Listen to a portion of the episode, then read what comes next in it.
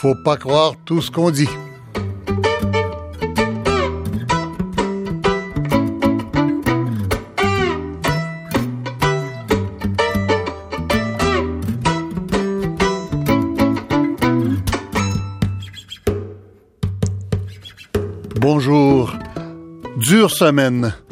Mais qu'est-ce qui s'est passé au juste? Nous essaierons de comprendre pourquoi nos enfants se laissent emporter dans ces actes de folie confortés par une idéologie meurtrière. Alors, folie, je pense que tout le monde sera d'accord, mais dire folie, ça change quoi? Il y a eu quatre morts, deux jeunes hommes dérangés et deux militaires éminemment symboliques. Et puis, je m'arrête là dans la description. Pour certains, j'en aurais même déjà trop dit, euh, même s'il me semble n'avoir énoncé que des évidences. Mais euh, je vous présente nos invités, des gens dont c'est le métier de réfléchir à notre société et qui sont euh, fascinés, comme vous et moi, par les événements de, de cette semaine. Alors, j'ai pas besoin de les rappeler, j'imagine, tout le monde sait, euh, Saint-Jean-sur-Richelieu, et puis lundi, et puis le Parlement, mercredi. Alors, voilà, le psychiatre d'abord, Paul-André Lafleur. Bonjour. Bonjour. Le sociologue Jacques Beauchemin. Jacques bonjour, Beauchemin, bonjour le juriste euh, spécialisé, entre autres, en droit de la personne, François Crépeau. Bonjour. Bonjour, M. Crépeau. Le criminologue Samuel Tanner. Bonjour. Bonjour et le spécialiste des affaires policières que vous avez vu et entendu toute la semaine, mais on voulait avoir quelqu'un qui avait été plongé dedans toute la semaine. Stéphane Berthobin, merci de vous être encore levé ce matin. Merci, c'est la dernière fois de la semaine. Ouais, mais en fait, vous n'êtes pas levé pour nous parce que je vous ai vu à la télévision. Et eh oui, j'étais à RDI aussi ce matin. Ouais, le lit est confortable à Radio-Canada? Il faudrait qu'on te fasse quelque chose, puis j'aimerais autant éviter à avoir à, une y recoucher une autre fois si, si, si, on pouvait nous épargner ça. Alors voilà, j'espère que vous nous euh, pardonnerez certaines légèretés de temps à autre parce que le sujet est très lourd. On va commencer avec le psychiatre Dr Lafleur quand on dit la folie. Oui. Dans le fond, ça rassure bien du monde de dire la folie parce que si c'est fou, c'est pas nous. Mais est-ce qu'on a réglé quelque chose? Est-ce qu'on a dit quelque chose quand on a dit ces deux fous solitaires? Ben, c'est trop simple parce que, en fait, euh, d'un point de vue psychiatrique, c'est intéressant de voir qu'est-ce qui s'est passé. Et quand on dit folie, il faut voir de quel type de folie il s'agit, puis jusqu'à quel point ça peut avoir un effet d'entraînement, jusqu'à... Enfin, il y a beaucoup de choses à regarder sur ce, sur ce plan-là. Grosso modo... Donc, la tentation qu'on peut avoir de dire c'est fou, donc c'est pas nous, ouais. euh, c'est pas une idée utile, ça. Non, je ne crois pas, parce que euh, ce qui est frappant là-dedans, c'est que supposons qu'il y a l'un ou l'autre de ces messieurs, ou les deux qui étaient très dérangés d'un point, point, de vue psychiatrique, qui mm. avait une, une maladie majeure. Comment se fait-il qu'ils ont choisi ce type de passage à l'acte? Mm. On sait que c'est pas tout, du tout caractéristique aux gens qui ont des psychoses importantes de s'en prendre à des gens qu'ils ne connaissent pas. Mm-hmm. Mm-hmm. En général, leur méfiance, leur paranoïa s'exerce dans leur environnement immédiat. Et voilà tout à coup qu'on a deux personnes qui s'en prennent à des gens qu'ils ne connaissent aucunement. Vous l'avez dit dans votre introduction, qui sont hautement symboliques par ailleurs. Alors ça, je crois que c'est un, un problème préoccupant jusqu'à un certain point. Est-ce que je comprends que vous avez dit, vous avez dit s'ils ont une maladie grave. Est-ce que on sait déjà qu'ils avaient une maladie mentale grave? Je pense que c'est difficile à confirmer à ce moment-ci. Ce que j'ai compris, c'est que l'un et l'autre, je crois, avaient des antécédents psychiatriques, mais de quelle nature? Et tout ça, mm. c'est bien difficile à dire. Mm.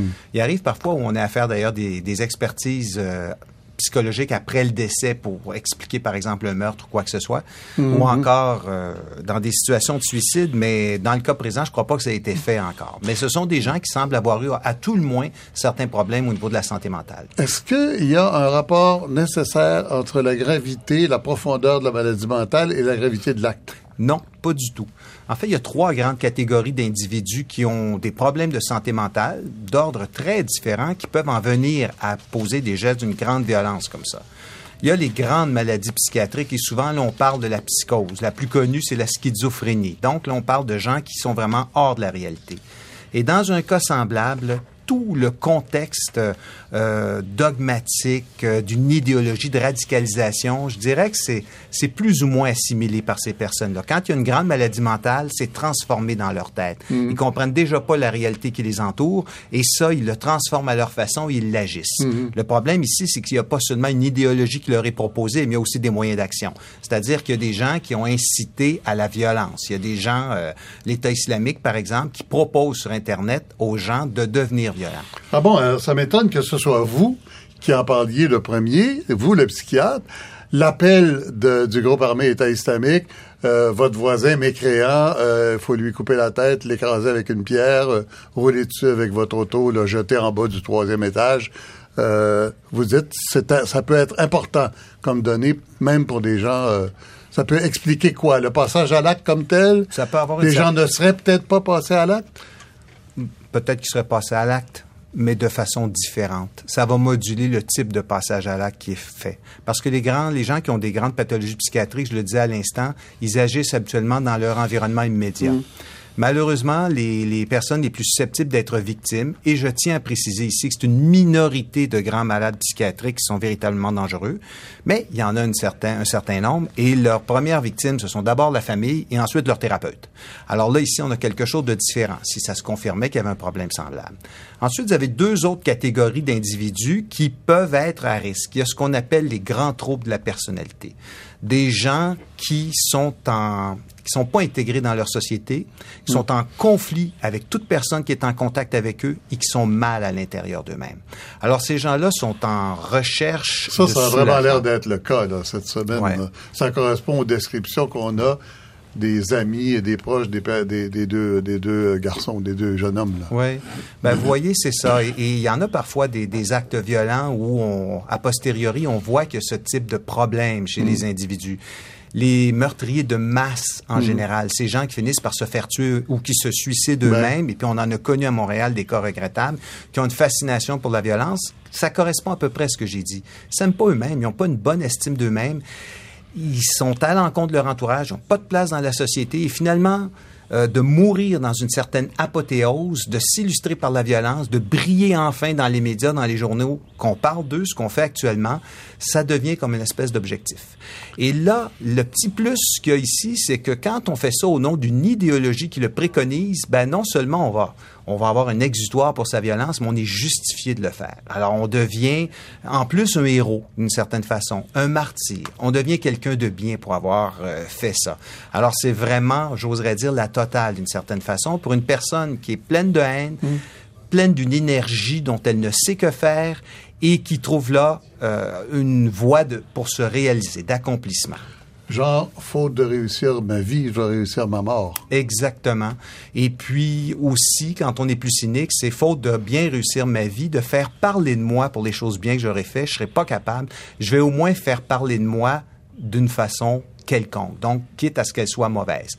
Mais par contre, quand vous avez un groupe qui vous dit non, ce que vous allez faire en plus, c'est très bien. Oui, mais voilà, justement, est-ce qu'on y croit avec... Euh, euh, six mois, un an, un an et demi d'endoctrinement, pas plus, et, et, direct en plus par les médias sociaux, par, par Twitter, par Facebook. Oui, bah absolument. Ah oui. Ah oui, oui. Les, les, Six mois suffisent. Oui, six mois, ça peut certainement suffire. Puis là, ça nous touche à notre troisième groupe. Il y a des chevauchements. Il y a le groupe, je dirais, où le trouble de la personnalité est moins prononcé, mais là, il y a un, aspect de, de, les personnalités influençables, disons ça comme ça. Alors, ce sont des gens qui, eux, sont en recherche, non pas tant d'un, nécessairement, qui sont pas nécessairement en conflit, tout ça, mais ils mmh. cherchent une appartenance. Ils cherchent une identité. Ils cherchent euh, un, un, sens à leur vie. Et là, c'est le gourou, le mentor, la personne qui va les reconnaître. Mmh. Ces gens-là vont être moins susceptibles de s'endoctriner par Internet. Et c'est mmh. pour ça que c'est peut-être moins, euh, c'est moins pertinent ici ce sont des gens qui vont avoir besoin plus d'un contact direct et un contact maintenu. Alors, docteur Lafleur, vous restez avec nous. Euh, on va revenir euh, tout le monde euh, en discussion. J'ai hâte d'être rendu là, d'ailleurs. on va passer ah, peut-être le début de cette semaine. Alors, le, premier, le moins spectaculaire, mais néanmoins celui qui a ouvert cette semaine, l'acte de Saint-Jean sur le Richelieu. Alors, ce jeune homme, Martin Couture, euh, qui a euh, attendu deux heures dans le stationnement d'un petit centre d'achat que des militaires sortent euh, d'un centre de service pour leur passer dessus, possiblement selon les, les, dictats du groupe armé État islamique. C'est deux heures après qu'il y a eu en chambre aux communes à Ottawa ce qu'on appelle, euh, nous les journalistes, surtout ceux qui ont fait un peu de parlement, une question plantée. Ça, ça veut dire qu'on donne une question écrite à un député d'arrière-ban du parti ministériel. On dit, tu vas poser cette question-là au ministre. En l'occurrence, le ministre, c'était le premier ministre. There are unconfirmed reports of a possible terror attack against two members of the Canadian Armed Forces near Saint Jean-sur-Richelieu. Can the Prime Minister please update this House on this matter? The Honourable Prime Minister. Encore une fois, Monsieur le Président, nous sommes conscients de ces rapports qui sont très troublants. Euh, nos pensées et nos prières sont avec euh, les victimes et les familles. Nous surveillons de près de la situation et rendons disponibles toutes les ressources du gouvernement fédéral. Alors, on remarquera que le premier ministre, bien sûr, ne dit pas euh, terroriste ou euh, acte de terrorisme, mais le, le, le député Aubac, le député d'arrière-ban, qui pose la question, lui, parle de Terror Act, c'est-à-dire d'acte terroriste. Et euh, en quelque sorte, c'est le Parlement qui nous apprend qu'on considère cet événement-là comme un acte euh, terroriste. Euh, Jacques Beauchemin, bonjour. Bonjour, Michel. Jacques Beauchemin, vous aviez fait euh, un grand papier en 2006 à la suite du massacre de, enfin du massacre, des événements du collège Dawson sur Kim Virgil, Kim Virgil qui n'avait pas de euh, d'arguments euh, religieux, mais qu'il y en avait d'autres qui étaient aussi euh, un, un, disciple d'Internet, appelons ça comme ça. Absolument. Voici quelqu'un, effectivement, qui, à l'époque, semblait parfaitement correspondre à cette espèce de d'individu euh, en quête de sens, un individu dont la vie était, pour, à ses propres yeux, un échec et qui cherchait un genre de rédemption On a cette espèce d'acte euh, qu'à l'époque j'ai qualifié euh, dans, cette, dans ce texte d'insensé. Alors effectivement, lui euh, était un être très marginalisé et qui avait refait communauté, pour ainsi dire, dans Internet, avait trouvé une, une, un motif d'adhésion d'appartenance, avait hein, était autour du regroupement des, des gothiques, hein, ce qu'on mhm. appelait mhm. les, gothiques à l'époque, avec une espèce d'esthétique de la mort, euh, un discours très très morbide de fin du monde en fait. Et lui, évidemment, c'est euh, c'est un peu convaincu de cette fin du monde pour lui-même et pour les autres. Euh, quand j'ai pu écrire en 2006 qu'il s'agissait d'un geste insensé, c'est que essentiellement, c'est un geste qui n'avait pas de portée ni politique, ni sociale, qui n'avait pas de visée autre que celle de hmm. la pure destruction du monde. Hmm. Alors, c'est euh, c'est une violence que certains pourraient qualifier même de postmoderne, c'est-à-dire une violence sans objet, ou hmm. qui, gratuite. Qui, gratuite, qui se donne pour objet le refus du monde. Alors, Alors là, euh, le parallèle n'est pas total. Non. Parce que là, euh, quelle est la, différence de nature? Ben, la différence de nature, c'est que la, violence à laquelle on a assisté cette semaine est une véritable violence politique. Euh, c'est une violence, on ne peut pas dire que, c'est une violence insensée. C'est une violence qui a du sens. Qui a une signification précise. Qui a une signification. Vous avez des individus dont on vient de dire qu'ils sont sans doute aux prises eux-mêmes avec un certain nombre de problèmes très importants qu'il ne mm. s'agit pas d'ignorer, mais des individus dont euh, le, le, le, désir de destruction est canalisé, a, a une signification. C'est un geste politique, hein, qui, ou qui prétend l'être en tout cas. Alors, on est en face d'une violence qui est dirigée, qui n'est pas un refus du monde, qui est un refus d'une certaine, d'un certain monde, de mm-hmm. certaines valeurs, de certaines orientations, et c'est un refus qui, évidemment, s'exprime de manière très pathologique, il, va sans dire. Mais c'est pas tout à fait la même violence gratuite, insensée, sans objet, euh, que celle qui animait euh, qui Mais c'est une chose quand il s'agit de, de gens qui sont soit étrangers, soit d'origine étrangère, qui ont été formés euh, de, de, longues années dans une certaine pensée, tout ça. Et quand c'est les enfants de euh, Canadiens français d'origine, en tout cas pour le père de ben, Madame Bibot, la mère de, de euh, de Bibo, le gars d'Ottawa. Euh, et son père libyen était bien intégré ici. Il était en affaires sur la rue Crescent à Montréal avec un bar, un restaurant, etc. Euh, et, qui tout à coup tourne. Hein? Oui. C'est pas. Est-ce que c'est est-ce que c'est deux bêtes différentes aussi si on, on parle de la même chose? Non, c'est la même bête selon moi. C'est-à-dire que c'est ça qu'on est un peu fasciné par le fait que les deux euh, protagonistes de cette semaine sont des euh, sont des enfants du, du Québec, d'une manière ou d'une autre. Hein. C'est, comme vous le dites, des, des gens qui sont près de, nous culturellement. Mais dans les faits, il s'agit, autant dans le cas de Kim Virgil à l'époque que de, de, nos deux protagonistes de cette semaine, il s'agit de, de, de gens qui ont manifestement des problèmes de personnalité qui sont très importants. Ça là, c'est clair. Ah, alors, en ce sens-là, moi, j'aurais tendance à ne pas faire de, de distinction quant à à la proximité culturelle qu'on peut avoir avec l'un ou avec l'autre. J'ai mm-hmm. l'impression qu'on est en face de phénomènes euh, qui engagent au fond autre chose comme euh, comme euh, comme clé d'explication. Mm-hmm. Est-ce que à ce moment-là, on peut appeler ça un acte terroriste? Dans votre vocabulaire de sociologue?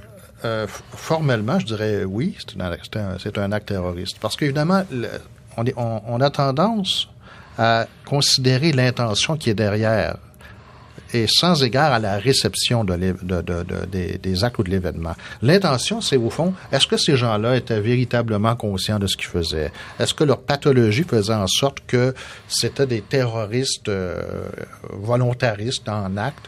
Alors, on a tendance à dire, ben pas vraiment. Regardez, c'était des gens dérangés, c'était des gens qui avaient des gros problèmes, mais c'est pas vraiment des terroristes. Le fait est que l'action qu'ils ont posée doit être analysée objectivement, je dirais, dans ses effets, dans sa réception. L'acte vise à terroriser. Et ça fonctionne. Mm-hmm. Nous avons été terrorisés cette semaine, je le dis euh, avec toutes les nuances que ça impose. Nous avons été terrorisés. On a pris des mesures, euh, la, on a assisté à un déploiement policier extraordinaire et ce qu'on fait aujourd'hui même, Michel, on s'est livré à des tentatives d'explication sur tous les registres. Pourquoi? Pour calmer nos peurs, pour nous mm. expliquer l'inexplicable. Nous avons été terrorisés et donc pourquoi? Parce que nous on a été euh, soumis à un acte terroriste. Est-ce que euh, quelqu'un ici a été scandalisé par le, euh, ce qu'on a fait entendre euh, des communes de lundi après-midi, qu'avant qu'on ait quelques nouvelles que ce soit de ces événements-là, la plupart des gens l'ont appris par la déclaration du premier ministre à la Chambre des communes, et qu'on appelle ça tout de suite euh, terrorisme. Euh, Stéphane Berthomé Oui, moi je pense que sur le plan euh, sur le plan policier donc démocratique, ça pose un problème. Ça pose un problème que que ce soit le politique qui quelques heures après un événement qui est policièrement totalement inexpliqué, même si on en a déjà les conditions et que les informations mmh. adéquates mmh. ont été remontées. ce qu'on savait, c'est qu'on lui avait enlevé son passeport. Oui, mais je trouve que c'est un vrai problème et je l'ai rencontré souvent et dans d'autres situations et dans d'autres pays qu'on mm. nomme terrorisme un acte qui normalement sera juridiquement nommé terrorisme quand il sera qualifié comme tel par une enquête longue, difficile et ça ça empêche complètement tout retour en arrière après. Mm. D'ailleurs, on, on, le voit, on a été, ça nous a été imposé et on n'a pas eu le choix euh, que, que de, de, de, continuer ça de dealer avec. Imposé. Mais moi personnellement, je trouve que une fois que le premier ministre parle de terrorisme dans un dossier policier, on, ne peut plus revenir en arrière. Comment voulez-vous dire mm.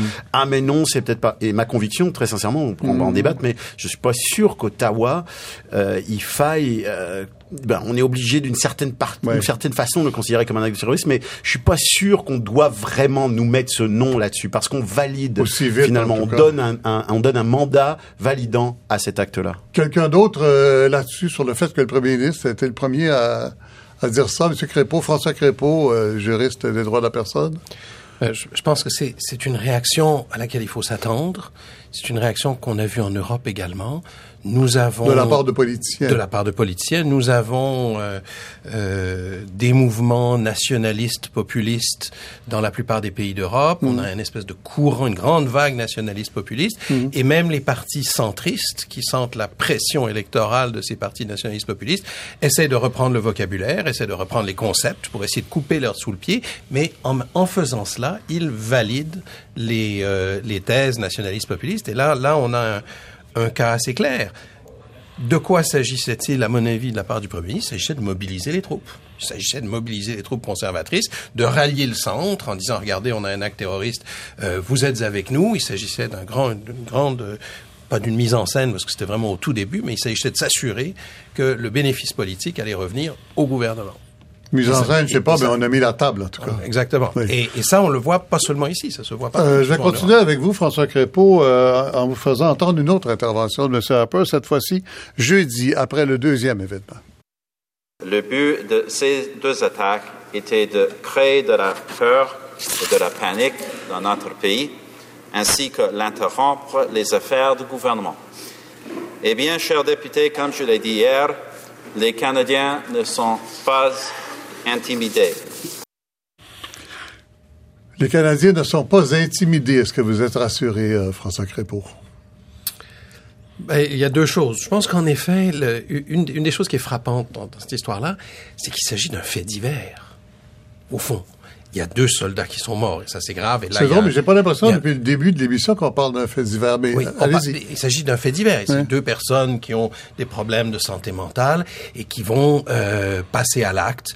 Alors symboliquement, c'est une affaire importante. Médiatiquement, ça a été colossal, mais c'est un fait divers. Il y a des événements dans la société qui sont beaucoup plus mortels, la violence contre les femmes, la violence dans les communautés autochtones, etc., et dont on ne parle plus jamais. De victimes, qui font beaucoup plus de victimes, qui, qui mériteraient un traitement beaucoup plus fort. Et là, on se retrouve devant un fait divers, mais parce que le mot terrorisme a été accolé, là, soudain, ça, ça, et, et que le mot islam est là-dedans, et que le mot Syrie et État islamique, là, tout d'un coup, ça crée un événement à partir de quelque chose qui, au fond, est assez... Euh, je veux dire, n'est pas très important. Il ne s'agit pas de d'une organisation terroriste dans laquelle il y a un commando qui se serait infiltré. On ne parle pas de de, de, de, certains actes terroristes des années 70 et 80 là. Et, et on, a une réaction on parle peut-être de pire. Je sais pas. On va en reparler tout à l'heure avec euh, nos autres invités, mais à partir du moment où il y a un mot d'ordre international qui permet à n'importe quel jeune un peu désaxé et en mal de, de vedettariat de, de se prendre pour un, pour un héros, euh, c'est peut-être encore plus efficace que... Oui, mais que le Wall Street Center. Tout à fait, mais ça a déjà existé. Les appels à la révolution internationale existaient euh, euh, dans les années 20, 30, 40, les mm. anarchistes à la fin du 19e siècle. Mm. Tout ça a existé de tout temps. Là, on a affaire à deux événements complètement isolés de jeunes qui sont passés à l'acte avec une, un appel international, mais de leur propre chef. Il ne s'agit pas d'une organisation, il ne s'agit pas de... Et donc, on a des actes qui effectivement étaient destinés à semer la terreur, mais, mais au plan individuel, au plan... On n'a pas une organisation... Jamais les institutions démocratiques du Canada n'ont été mises en danger. Jamais l'armée canadienne n'a été mise en cause, sauf pour deux soldats qui sont morts. Je pensais que le gouvernement comme ça. Mais, mais justement, mais c'est ça, moi, c'est ça le problème que je vois. Les institutions canadiennes n'ont jamais été en cause. Mm. la sécurité nationale du Canada n'est pas en cause. On n'est pas dans un cas de, de où, nos, nos, frontières sont menacées, où on va perdre des régiments entiers. On n'est pas là-dedans. On est dans quelque chose d'autre. Alors, le fait de l'appeler terrorisme, permet de créer euh, une espèce de psychose collective qui serait celle où il y aurait des frontières menacées, etc. Mm, mm, mais, mais on n'est pas là-dedans. Or, L'objectif, c'est quoi? L'objectif, c'est la mobilisation politique d'un certain nombre de troupes dans mmh. le but, dans le but d'une opération politique euh, pour obtenir de la part de, de la population l'assentiment, par exemple, à des changements législatifs ou à des changements réglementaires, l'augmentation des pouvoirs des services de renseignement, des services de sécurité, etc. Il y a un agenda politique derrière. Et ça, ça me trouble beaucoup. Docteur Lafleur, vous voulez intervenir? Ben, je voulais revenir sur la, la dimension du mot d'ordre que vous avez donné. Je pense qu'il y a effectivement un danger. Moi, moi j'ai pas donné de mot d'ordre. Non, non, mais vous avez dit qu'il y a, l'État islamique, où il y a des organisations terroristes. Il faut faire attention à pas entrer trop en résonance aussi, je crois, avec ça. C'est-à-dire que ce mot d'ordre, on peut l'amplifier à partir du moment où on le dramatise. Et je vous reviens à cet égard-là. C'est-à-dire mm. que si, comme population, comme instance gouvernementale, on donne à ça une importance très grande, ben on peut jusqu'à un certain point, avoir des effets néfastes sur certains individus plus troublés. Mhm. Alors, on donne une résonance, on donne une véritable importance, on attire l'attention sur ce mot d'ordre jusqu'à un certain point. faut faire attention. C'est un petit peu comme faut faire attention. Vous savez, quand on dit on fait la promotion des armes pour se défendre, or on sait que plus on a d'armes, plus on a de victimes. Alors, un peu la même chose si on, amplifie. Vous pouvez avoir l'air de dire, euh, je sais que c'est pas votre intention, docteur Lafleur, mais vous pouvez avoir l'air de dire qu'il y a trop d'informations qu'on devrait ne pas en parler, j'imagine. Est-ce que c'est ça que vous voulez dire, dans le fond? je parle plutôt de l'interprétation de l'information. Vous avez attiré notre attention sur le fait que dès le début, on a déjà qualifié cet acte-là. On s'est déjà mm. mobilisé d'une certaine façon. Mm. Et je vous rejoins euh, à, l'effet qu'il euh, faut d'abord voir exactement ce que c'est qu'une euh, réflexion sereine est toujours importante. C'est pas le surcroît d'informations, mm. c'est l'interprétation du peu d'informations parfois dont on dispose. Le, juste le terrorisme, on va le qualifier comment Socialement, sociologiquement ou policièrement parlant. Mm. Euh, en gros, donc euh, policièrement parlant, au moment où le ministre parle, ça n'est pas démontré. Sociologiquement, c'est une question beaucoup plus complexe que celle qu'on a évoquée à ce moment-là. Ouais. François Crépeau, est-ce que vous avez peur de ce que le gouvernement ou les gouvernements euh, d'Ottawa, mais des provinces aussi, euh, peuvent intervenir? Et puis, euh, d'éventuels euh, gouvernements, je, je, veux dire, je vise pas particulièrement les conservateurs ici. Non, non. Face, se servent de ces événements-là pour euh, faire justement ce qu'on dit qu'il ne faut pas faire, c'est-à-dire céder à la terreur en restreignant les libertés. Mm-hmm. moi, j'ai entendu, euh, comme probablement vous, des appels, puisque euh, on, ces personnes, les deux personnes en question, étaient sur les listes des services de renseignement. On savait qu'ils consultaient des, des sites euh, mm-hmm. internet djihadistes, etc. Donc, ils étaient sur déjà sous surveillance. Mm-hmm. Les services de renseignement les connaissaient. Et j'ai entendu des appels à ce, pourquoi est-ce qu'on les a pas arrêtés, on les a pas détenus. Or, dans des sociétés libérales comme la nôtre, on n'arrête pas les gens parce qu'ils ont des idées on a le droit d'avoir des idées racistes. On n'a pas forcément le droit de les exprimer, mais on a le droit d'avoir des idées racistes. On a le droit de, de, de parler avec des amis euh, et de d'exprimer nos idées. On, a le droit d'avoir des idées qui ne conforment pas à la réalité. Ça veut pas dire que c'est bien, mais ça fait partie de nos libertés. Or là, de consulter des sites djihadistes, ce que des sociologues d'ailleurs spécialistes euh, de la, du djihad, etc. font constamment. Mm. et, c'est pas forcément de consulter des sites djihadistes, c'est pas une indication que vous êtes dangereux, c'est pas une indication que vous allez passer à euh, François Crépeau, j'ai vu cette semaine euh, quelque chose qui m'a infiniment troublé, des pages et des pages de Twitter avec des gens qui disent bravo, c'est ça qu'il fallait faire. les Canadiens ont couru après euh, abattez l'armée, euh, Alain est grand, euh, il sera content de vous, etc. Il y en a, mais des pages. Alors, c'est quand même troublant de voir que on hmm. peut faire ça et quand euh, le ministre Stephen Blaney va arriver avec son projet de loi en chambre et dire on va rendre ça illégal, il va hmm. avoir beaucoup de sympathie. Oui, mais en même temps, c'est là où, à mon avis, les juges devront intervenir euh, très rapidement après ça, parce que ça va être amené devant les tribunaux par des gens qui seront arrêtés.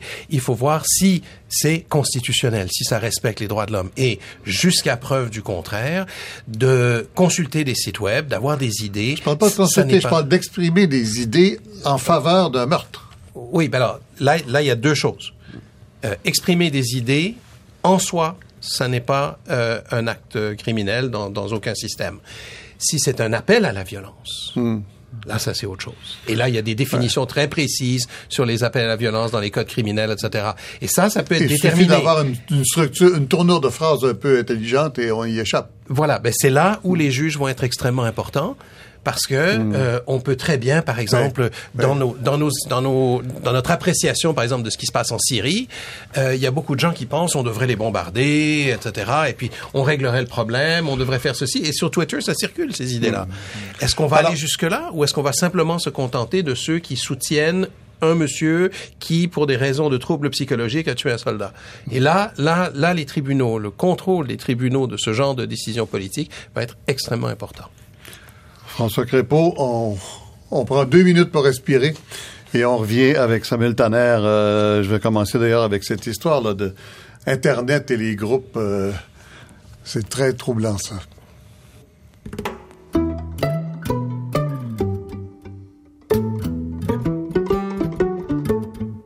Vous écoutez Michel Lacombe sur ICI Radio-Canada, première. De Samuel Tanner de l'École de criminologie de l'Université de Montréal. Samuel Tanner, en criminologie, Internet, maintenant, c'est un acteur important. Hein? Définitivement, oui. ces moyens technologiques ont, permis de totalement reconfigurer la manière dont le crime se perpètre et dont la manière dont on répond euh, à ce crime. Euh, et effectivement, la question des médias sociaux et de l'internet se pose dans le, le cadre des deux euh, des deux individus qui, Mhm. qui euh, nous occupent dans nos discussions aujourd'hui. Cela étant, je pense qu'il faut quand même mettre en garde par rapport à, à ce phénomène puisque vous et moi euh, savons tous qu'il y a énormément d'informations sur Internet, des informations plus ou moins pertinentes. On y trouve même des manières de construire des bombes. Personnellement, jamais j'oserais construire une bombe avec l'information que je trouve sur Internet. Non, mais être dangereux pour la personne qui le fait. Et il y a du- probablement, mais je pense que justement, je vais y venir. Et deuxième deuxième élément- énormément de personnes consultent Internet. Ouais. Or, si on lit les événements de cette semaine à travers euh, la lorgnette justement des rapports entre médias sociaux et radicalisation, on pourrait s'étonner qu'il n'y ait eu que deux cas par rapport à l'ensemble de Mais je pense que tout le l'information monde s'attend à ce qu'il y en ait d'autres. Hein? Probablement, probablement. Je pense qu'il y a une chose qui est très importante et qui touche généralement une réflexion relative aux médias. aussi. Les médias, c'est pas parce qu'on lit quelque chose qui nous pousse à faire un acte violent sur Internet qu'on va le faire. Il ne s'agit pas d'une seringue où Internet nous inculque un virus Non. qui, euh, Mhm. de facto, fait qu'on se réveille le lendemain. Il faut disant, avoir des voilà, prédispositions. On en parlait avec le docteur alors c'est ça début. exactement, Oui, je pense, qui a été relativement absent des discussions cette semaine. Je pense qu'il faut aussi s'intéresser aux conditions dans lesquelles ces informations Ouais. sont reçues par Ouais, ces personnes. ouais. Alors, euh, Monsieur Lafleur nous a éclairé euh, sur sur certains de, ces éléments. Je pense que il y a aussi un élément qui, qui est assez euh, assez intéressant dans le cas des, des deux personnes, euh, qu'il s'agisse de Monsieur Bibot ou euh, Monsieur Martin Rouleau. Ces personnes-là manifestement connaissaient de grandes difficultés sociales. Euh, dans le cas de Monsieur Martin Rouleau, euh, on, a parlé d'un de divorce difficile, oui, exactement, Oui. de Saint-Jean, d'un divorce difficile, Oui. d'une situation financière difficile, euh, et à un moment donné, on peut imaginer effectivement. Situation personnelle difficile, euh, financière, euh, familiale, euh, tout, quoi. Du Euh, moins, rien qui marchait dans sa vie. là. Du moins, c'est ce qu'il semblait apparaître euh, des Mm. médias. Alors, on pourrait. euh, euh, Mais c'est pas nouveau que quelqu'un qui se trouve dans cette situation-là tombe dans la religion. Non, non. Enfin, puisque- je dis tombe dans la religion Non. comme si c'était... euh, mais bon, Non, puisque puisqu'en fait, dans ces cas-là, euh, ce qu'on va faire quand euh, quand on touche le fond, euh, on essaie probablement un peu de retrouver des repères aussi, euh, de, de de de retrouver euh, un sens euh, à ce que l'on est, Mhm. un sens euh, à ce que l'on a envie de, de de poursuivre dans sa vie. Et euh, dans une certaine mesure, en fait, ces cadres euh, offerts, cette espèce de pensée de prêt-à-porter de la pensée djihadiste, dans ce cas-là, euh, peut offrir une certaine voie de facilité à ces personnes de s'identifier, de, de Mhm. substituer euh, un contenu peut-être plus réjouissant pour eux, euh, qui, où ils se sentent avoir une utilité, ils se sentent avoir une mission qui euh, éventuellement peut ou ne peut pas être mise à exécution. Là aussi, c'est un élément qui est très important. Je pense qu'il est fondamental de faire une distinction entre croyances ou valeurs extrémistes et actes extrémistes. ah oui. Euh, toute personne qui, se, qui, qui euh, est influencée par les médias sociaux, ou en tout cas qui y voit une importance, qui voit une valeur à s'intéresser à ces questions-là, ne passera pas forcément à l'acte non plus. Et là, c'est très important, puisque on revient à une question qui a été mentionnée tout à l'heure par M. Crépeau et M. Berthomet, qui est celle de la notion de, terrorisme. Et ça, c'est un point sur lequel je souhaitais réagir. Quand on, dé- quand on, on- on- on cadre les événements tels qu'ils se sont produits comme étant des actes terroristes, il y a toute une valeur sémantique à cette notion-là qui implique tout un dispositif de réaction, qui applique tout un dispositif, comme il a été dit, je ne vais pas le répéter, mais finalement de, de, de, de, de- de- qui implique une, une réponse euh, qui va permettre d'augmenter les pouvoirs de certaines agences d'application de la loi, de faire passer des nouvelles lois, etc. Mais sur ce phénomène-là, si on s'intéresse à la radicalisation telle qu'on en a parlé jusqu'ici, en fait, le fait est que ça n'empêchera pas des personnes de continuer à aller sur Internet, ça n'empêchera pas des personnes à continuer à s'intéresser à ces sites, parce que, comme M. Crépeau l'a très bien dit, euh, on a encore le droit de le faire. Mhm. Le problème euh, est là, alors c'est un enjeu majeur, et je n'ai pas la réponse ici, bien entendu, euh, mais c'est de- d'essayer de comprendre comment se fait-il qu'à un moment donné, euh, la personne décroche et passe à l'acte. Je pense qu'elle est là la question. Mhm. Jacques Beauchemin? Moi, j'ai l'impression que on, on- on- on succombe à, à- peut-être à deux fascinations. D'un côté, on s'intéresse beaucoup aux individus qui ont commis les actes en se demandant si oui ou non ils ont des problèmes, de quelle nature, et puis Oui, oui. est-ce qu'on pouvait Mhm. faire quelque chose pour euh, Oui, intervenir. Et puis d'un autre côté, on se dit, l'autre fascination, c'est celle des intentions que nous prêtons au gouvernement qui, dès lors qu'il s'empare de l'idée de terrorisme... Mais on est mieux équipé là-dessus. On en sait plus sur les intentions des gouvernements que des individus. Mais voyez, là, on se dit, mais il faut faire attention aux mots parce que ça a des effets euh, concrets et réels. Ça vient légitimer les, les politiques qu'on peut désapprouver par ailleurs légitimement du gouvernement, celles qu'il nous prépare. Mais j'ai l'impression que ces deux euh, objets de fascination, c'est-à-dire les individus eux-mêmes ou les intentions du gouvernement, euh, laisse au centre une espèce de vide qui est la question elle-même, c'est-à-dire est-ce qu'on est, oui ou non, en face d'un acte terroriste avec des effets terrorisants? Euh, et il faut répondre à cette question-là. Il ne faut pas, je pense, l'esquiver par la psychologie des personnages ou par les usages politiques qu'on peut faire des événements. Moi, je pense qu'on est en face d'un acte terroriste et ce n'est pas parce que les individus qui ont commis ces actes-là sont manifestement des individus dérangés. C'est l'évidence même. C'est des histoires malheureuses, absolument. Euh, c'est pas pour ça, c'est pas pour cette raison-là qu'on peut faire l'économie du qualificatif de terrorisme. On est en mm. face de ça. Mm. Et je pense que nos sociétés ont intérêt à ne pas pratiquer le déni devant ces, devant ces réalités-là. Il faut voir les choses telles qu'elles sont. Maintenant, est-ce que ça veut dire que nos gouvernements devraient adopter des lois plus répressives? Je suis pas du tout convaincu de ça. moi aussi, je me méfie de la propension qu'on voit maintenant se dessiner là, à, renforcer un ensemble de contrôles.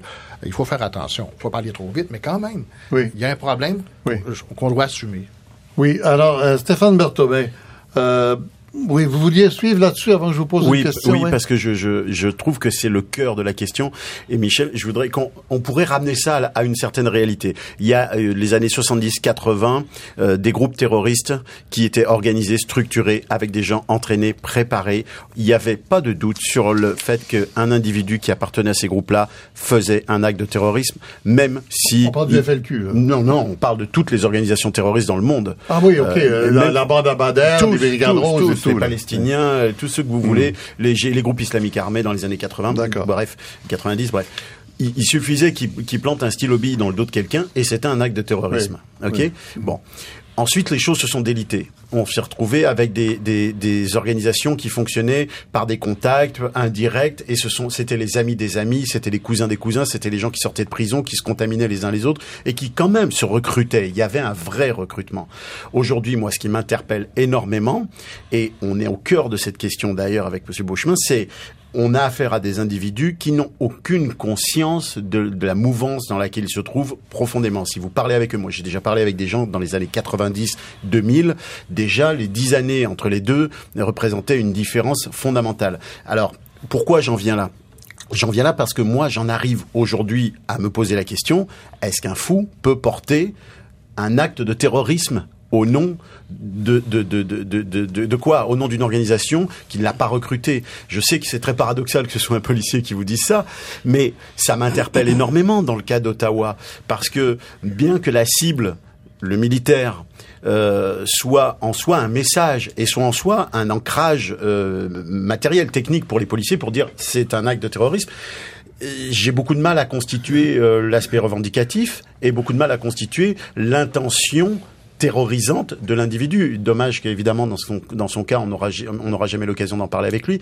Mais pour moi ça pose la question de est-ce que on ne doit pas parce que la définition du mhm. terrorisme, même si tout le monde n'est pas d'accord dessus, il faut une revendication. Il faut voilà il faut que cette intention soit validée par un message au moins. Et la, la, la, définition du terrorisme, même si personne n'est d'accord sur cette définition-là, au départ elle était une organisation ou un mouvement. Alors aujourd'hui ça n'a plus de valeur puisque ce sont des individus. Mais est-ce qu'un individu seul et là faut mesurer le degré de détachement ou d'attachement attachement au groupe terroriste euh, et État islamique. Mhm. Mais est-ce qu'un individu seul peut, peut finalement, au nom de quelque chose d'aussi vague que ça, être porteur du message terroriste?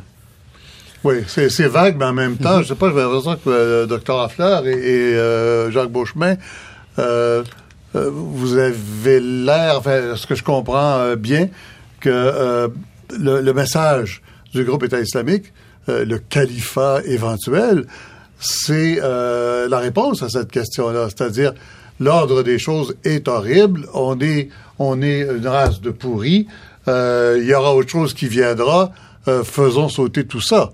Euh, je, sais pas, est-ce que c'est ça que vous disiez, non, moi, euh, du mal, je vous dirais, à, définir le mot terroriste comme tel. Je pense que non, je mais suis la pas revendication, le plus la, la, est-ce que c'est ouais. une revendication? Euh... Ben, je pense que c'est vrai que quand on questionne les personnes qui ont commis des actes semblables et qui ont eu la chance de survivre, on se trouve souvent devant un discours très pauvre. Ceci étant dit, je pense que c'est la même chose pour des, des gens qui appartiennent à des groupes des fois, puis qui, une fois détachés de ce groupe dans lequel ils ont été embrigadés, qui en faisaient vraiment partie, mmh, je pense mmh. qu'eux aussi, une fois sortis du contexte, peuvent avoir un discours particulièrement pauvre. Alors, on est dans une espèce de continuum. C'est vrai qu'il y a une façon différente, certainement, puis il a été fait allusion aux, aux médias sociaux qui ont changé ça. Mais euh, est-ce que la revendication est claire? Est-ce qu'elle l'a toujours été dans le cas des groupes terroristes, la revendication très claire? Alors moi, je, je pose, M. Berthomé semble dire je me que souviens oui, pas bien, oui, c'était ouais. quoi la revendication de la bande à Bader, par exemple? Ben, c'était, c'était lutter contre, ben, attendez, c'était la révolution, c'était, c'était, ouais, la révolution. Lutter, ben, oui, mais là, là, là, c'est la vie éternelle. Non, ben, mais... c'est pas une revendication politique, hein. Oui, François Crépeau.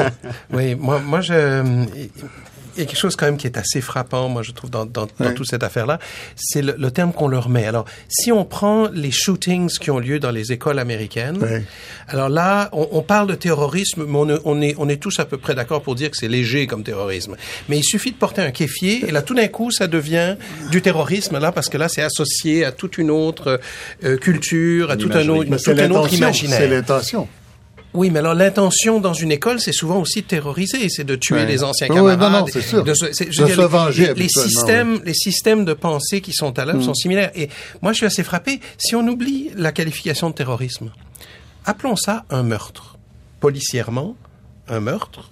Faisons une enquête sur un meurtre, meurtre d'un individu qui est par ailleurs est soldat canadien. Appelons ça un meurtre et commençons à nous commençons à nous intéresser à pourquoi ce meurtre D'où vient-il? Comment? Et là, on a une toute autre perspective que si on place ça dans le cadre intellectuel terrorisme. Appelons ça un meurtre.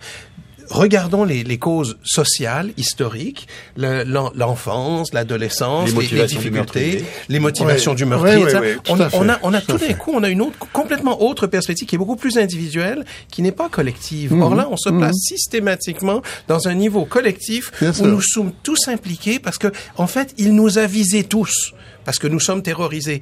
Moi, j'ai l'impression qu'on va beaucoup trop loin là-dedans. On fait de la surinterprétation. C'est beaucoup plus individuel que ça. Un, un individu mal dans sa peau, qui a utilisé quelque chose pour justifier un acte certes spectaculaire, mais quelque part, il a peut-être voulu me terroriser dans sa tête. Mais de partir de cette prémisse, pour moi, on, on part d'une prémisse qui ne nous permet pas de comprendre ce qui se passe. Je vais entendre Samuel Tanner là. Euh, oui, euh, Jacques Beauchemin puis Samuel ouais. Tanner là-dessus. Marc Lépine. Quand Marc Lépine rentre en, dans Polytechnique mm -hmm. et ne tue que des femmes, oui. on peut toujours dire Marc Lépine est quelqu'un qui avait des gros problèmes personnels. On peut toujours dire il a commis des meurtres. Uh -huh. Mais c'est assez clair que ces meurtres-là étaient orientés, étaient idéologiquement orientés. Voici quelqu'un qui ne voulait pas que les femmes occupent la place qu'elles occupent dans nos sociétés. Alors, c'était un meurtre qui était tout à fait des meurtres orientés. On ne peut plus, alors, simplement les qualifier de meurtres. Ce sont des meurtres qualifiés, mais dans mm -hmm. un autre sens, c'est des meurtres orientés politiquement. -hmm. Alors, autrement dit, on ne peut pas, à mon sens, ramener ces actes violents euh, à leur plus bas dénominateur, c'est-à-dire dans chaque cas, il s'agit d'un meurtre, bien sûr. Mais cette semaine, il s'agit d'un meurtre, puis d'un meurtre orienté politiquement. Et c'est en ce sens-là qu'il s'agit, il s'agit d'actes terroristes. C'est-à-dire que c'est mmh. là que, au fond, le meurtre trouve son qualificatif. Évidemment, ce sont des individus désorganisés dont les idées sont pas vraiment très, très claires. Et puis, je suis certain que l'idéologie qui est derrière est pas très, très structurée. Je suis certain de ça. Mais il n'empêche que ce sont des individus qui voulaient rétablir une certaine forme de, mm. de, de, de, de, justice dans le monde, hein, qui avaient l'impression que le monde allait tout mal et qu'il fallait faire quelque chose, rétablir une certaine pureté, mm. répondre à un appel. Bon, et puis on le fait de la manière dont on l'a fait. Euh, c'est un acte très, très violent et qui dépasse la simple définition du meurtre. Quant à Ça quelle est la pour le criminologue là-dessus Oui, ouais, je pense justement, on a, on a évoqué les questions de motivation, d'intention. Il faut aussi voir que nous-mêmes avons de la difficulté à penser ces événements hors de la question de l'intention et de la motivation. Bien sûr. Et donc, ça On cherche toujours de raison. Mais bien sûr, c'est normal, c'est Mhm. normal. Mais ça implique quoi? Ça veut dire qu'on implique de penser sur un acte en vertu de ses conséquences. Oui. D'accord Qu'il s'agisse du Parlement ou qu'il s'agisse euh, des soldats, il s'agit, il s'agit, on est d'accord là-dessus pour dire que ce sont des symboles particuliers. Mhm. D'accord Le fait est que si la question est de savoir quelle est la motivation, quelle est l'intention, probablement que ces deux personnes ne le savaient même pas jusqu'au moment où les événements se sont déroulés. Euh, dans les, dans les, euh, le sur les questions. pas, euh, vous Permet- elle savait pas, mais elle le sentait, quoi. Permettez-moi peut-être juste de préciser. Effectivement, j'en- j'entends bien que ça peut être un peu euh, confus. Mm. Euh, ce que je veux dire par là, c'est que euh, ces personnes, euh, comme me disent certains de, de- de mes collègues, ne naissent pas radicales, elles le deviennent en fait. Mais elles ne savent pas forcément quelle voie elles vont suivre par rapport à ça. Euh, une personne, on évoquait tout à l'heure des personnes qui peuvent avoir des difficultés familiales, des difficultés financières, des difficultés, toutes sortes de difficultés. Euh, ces difficultés-là n'impliquent pas automatiquement pour ces personnes de se pointer avec une arme dans le Parlement ou euh, de prendre son véhicule et de shooter, de, excusez-moi, de, de rouler sur deux sur deux militaires. D'autres vont, Monsieur Crépeau le disait, peut-être commettre de la violence sur les femmes, etc., etc. Je pense que les questions de motivation et d'intention sont extrêmement délicates là-dedans. Et Mm. malheureusement, on ne le saura pas pour ces deux personnes. On ne le saura saura pas. pas. Parce qu'elles sont plus là pour En faisant leur histoire, on ne le saura pas. Non. Et pour avoir mené des recherches dans d'autres contextes sur des individus qui menaient des actions radicales, pour ceux d'entre eux qui ont survécu, eux-mêmes ne le savent pas pourquoi ils ont commis ce type de geste, d'action radicale. Mm. Est-ce que l'action radicale, c'est quelque chose qui est très documenté en criminologie? Euh, oui, par, par, par nature en criminologie. Encore faut-il s'entendre, il y a plusieurs types d'actions radicales, mais euh, on, on commence à avoir un corpus assez intéressant de, de, de connaissances Oui, la radicalisation de l'individu, comment ça arrive et tout ça, on a... Ah ben dans, dans, les, dans le langage, je dirais plus technique, mais je, je voudrais pas trop euh, Mm. euh, vous ennuyer avec ça, mais on parlerait plutôt de trajectoire, de carrière, Mm. et on essaye de s'intéresser à des événements qui font qu'à un moment donné, ben euh, on prend une autre voie que celle qui était peut-être originalement euh, Tout ça dans un contexte, je le rappelle parce que c'est- bizarre, c'est le National Post qui le rappelle ce matin dans un article de première page, dans un contexte où la criminalité baisse constamment, Eh oui. ici, dans tous les pays occidentaux et jusqu'en Russie. C'est quand même, c'est quand même extraordinaire. Oui, François Crépeau. Pour, pour revenir à la question de la qualification qui me Oui. paraît très importante Oui. et, et de, et de l'importance de l'intention perçue, en tout cas collectivement perçue. Euh, par exemple, les meurtres de médecins qui font des avortements aux Oui. États-Unis. Oui, oui, bien sûr. Euh, Il y, a, y a manifestement, c'est des meurtres c'est ciblé, c'est ciblé, il y a une volonté de terroriser les autres médecins, euh, d'affirmer souvent une idéologie religieuse, puisque c'est souvent des gens qui sont chrétiens, fondamentalistes, etc. Et pourtant, on parle pas de terrorisme là. Un petit peu parfois, mais mais on, on qualifie pas ça de terrorisme Oui. parce qu'on dit c'est pas vraiment politique ou alors mais on sait très bien que c'est parce que c'est pas lié à l'islam, etc. Bon, mais la On peut pas qualification est de importante. l'actualité. Non, mais c'est pour ça que je dis que la qualification est complexe. Il y a des, il y a des, il y a des meurtres qui sont très similaires dans, Hmm. dans leur motivation, etc. Mais il manque Mais un mot. vous dites ça en un arriver où? Vous dites ça pour en, en arriver où? Que j'aimerais qu'on qu'on baisse le ton sur ces questions-là et qu'on les ramène à une juste proportion. On a affaire à des meurtres au sens technique. On a affaire à des meurtres. Il faut enquêter sur les causes des meurtres. Il me semble que là-dedans, il y a beaucoup plus de causes sociales que de causes politiques. Euh, il y a des, il y a des gens qui n'ont pas été soutenus, encadrés, euh, qui auraient besoin, qui auraient eu besoin d'un suivi social, qui auraient eu besoin euh, de soutien à divers moments de leur vie, etc. Et, et il me semble qu'on trouvera là beaucoup plus les raisons de l'appel à une idéologie et de la commission d'un acte violent que, que, que de se lancer dans de grandes explications sur pourquoi nous sommes terrorisés. Voilà. Oui. Euh, Stéphane Berthomé, Oui. je vous demanderai d'être très bref. Très il reste rapide. une minute et puis je, je voudrais passer deux Je me questionne sur l'après, sur le jugement. Et euh, que va-t-il se passer dans les deux cas? Saint-Jean-sur-Richelieu, on a une revendication. Euh, Couture-Rouleau appelle le 911 en disant « j'agis au nom d'Allah ». Les éléments constitutifs de l'infraction, pour parler policièrement, sont là. Ils y sont. Il y a la cible, il y a l'intention, il y a la revendication. Le cas d'Ottawa, pas de revendication, euh, pas d'intention énoncée. Euh, la consistance de l'objectif et de l'idéologie douteuse, est-ce que les juges vont avoir assez d'éléments pour dire le, le terrorisme est là, bien constitué juridiquement parlant? Ça, ça m'interpelle beaucoup. Bon, alors, euh, pour ceux qui sont inquiets de la suite des événements, euh, on espère que c'est avec des débats comme ceux-là qu'on fera sentir au gouvernement qu'on les surveille et qu'ils peuvent pas prendre prétexte de n'importe quoi pour euh, euh, nous imposer des restrictions aux libertés. Voilà.